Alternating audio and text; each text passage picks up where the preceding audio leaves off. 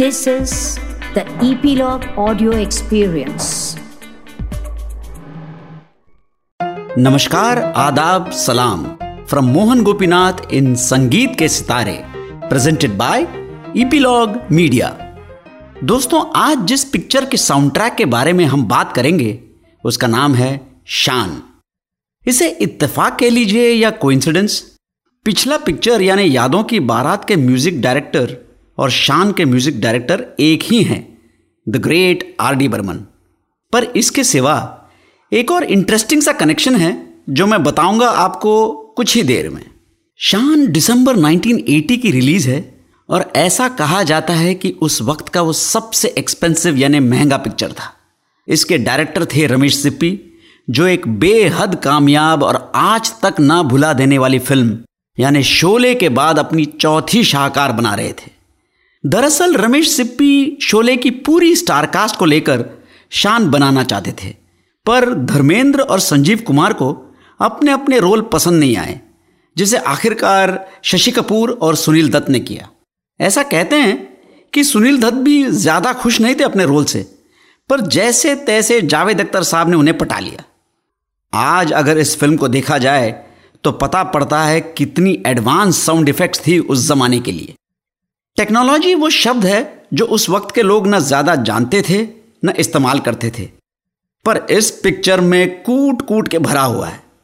Villain का Dan, जिसमें monitors थे और हम मगरमच्छ को तैरते हुए देखते हैं, वो एक नॉवेल आइडिया था। एक सीन मुझे कभी नहीं भूलता। शत्रुघ्न सिन्हा की प्रेमिका की गाड़ी का ब्रेक फेल हो जाता है, या फिर ऐसा कहें कि करवा दिया जाता है। वो तुरंत एक बंगले में आते हैं शाकाल यानी फ़िल्म के खलनायक से बातें करने। उनका जो मोड ऑफ़ कम्युनिकेशन है ना, वो आज की तारीख में स्काइप या फिर लेटेस्ट टेक्नोलॉजी जूम भी कहा जा सकता है। इसी से याद आया वो दूसरा इत्तेफाक, जिसका ज़िक्र मैंने किया था।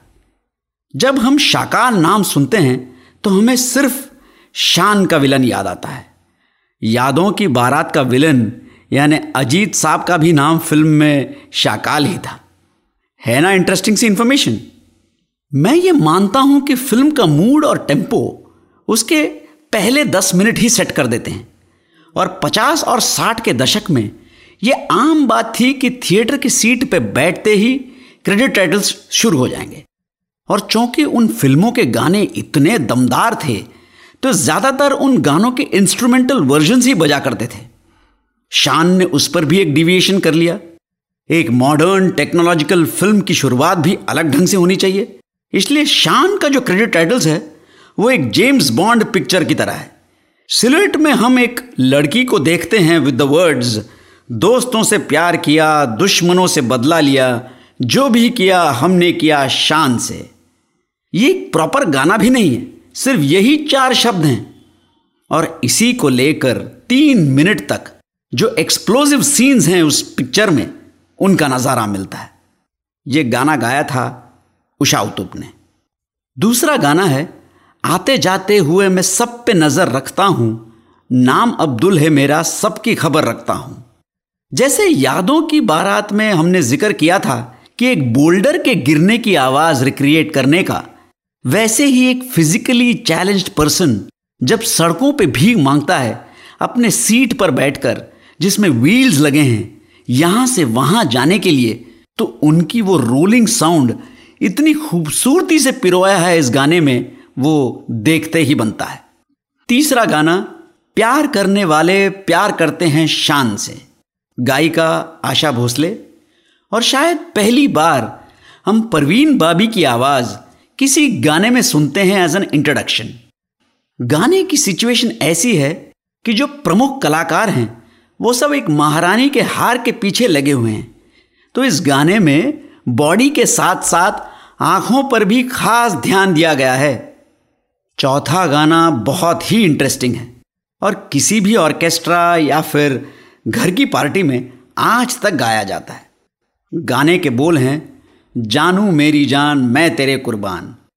मुंबई के जितने हॉटस्पॉट्स हैं मतलब Aarey milk colony, Worli sea face hanging gardens सभी जगह का दर्शन करते हुए एक जिसे कहते हैं फन एंड फ्रॉलिक वाला, मस्ती वाला गाना है।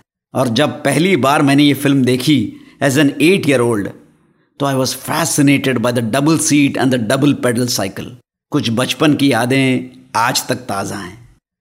सेवेंटीज में यह आम बात थी कि क्लाइमैक्स में विलन के डेन में एक गाना ज़रूर होता था। शोले में अगर था हाँ जब तक है जान तो शान में थी यम्मा यम्मा यम्मा यम्मा, ये खूबसूरत समा। क्या आपके जहन में कभी आया कि ये यम्मा यम्मा क्या है? शायद उसके मायने कुछ भी ना हो, पर इतना ज़बरदस्त घुल जाता है गाने में, जैसे दूध में शक्कर।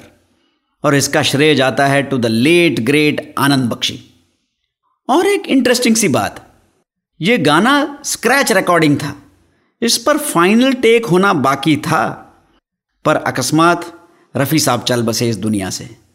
और इस वर्जन को ही रिटेन किया गया। अब आप समझिए रिहर्सल ऐसा होता तो फाइनल टेक कैसी होती? ये शायद हम कभी ना जान पाएँगे। इस एल्बम का अगर एक वीक लिंक है तो लास्ट गाना है। दरिया में जहाज़ चले पाशा, देखो नया आज तमाशा।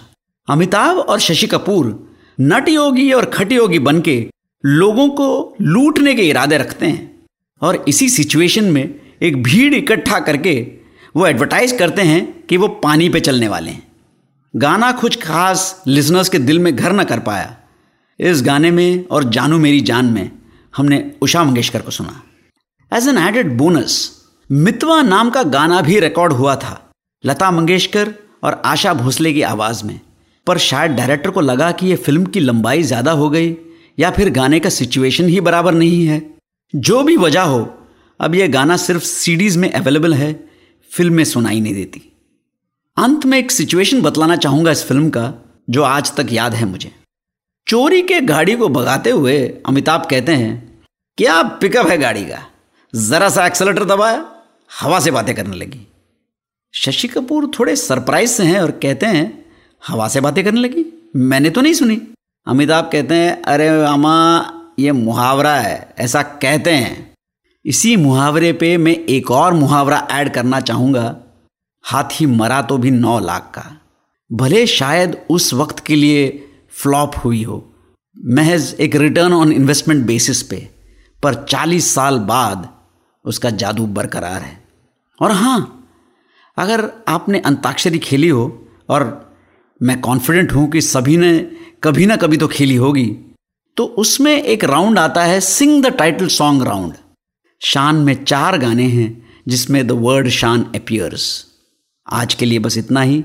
एक और फ़िल्म लेकर मैं, यानी मोहन गोपीनाथ, हाजिर होऊँगा इन संगीत के सितारे presented by epilogue media subscribe करने ना भूलें ऑन ईपीलॉग मीडिया वेबसाइट या फिर आपके फेवरेट पॉडकास्ट स्ट्रीमिंग एप्स जैसे Apple podcast Jio Saavn Google podcast Spotify और अगर आप एप्पल पॉडकास्ट इस्तेमाल करते हैं तो रेट और रिव्यू कीजिए संगीत के सितारे।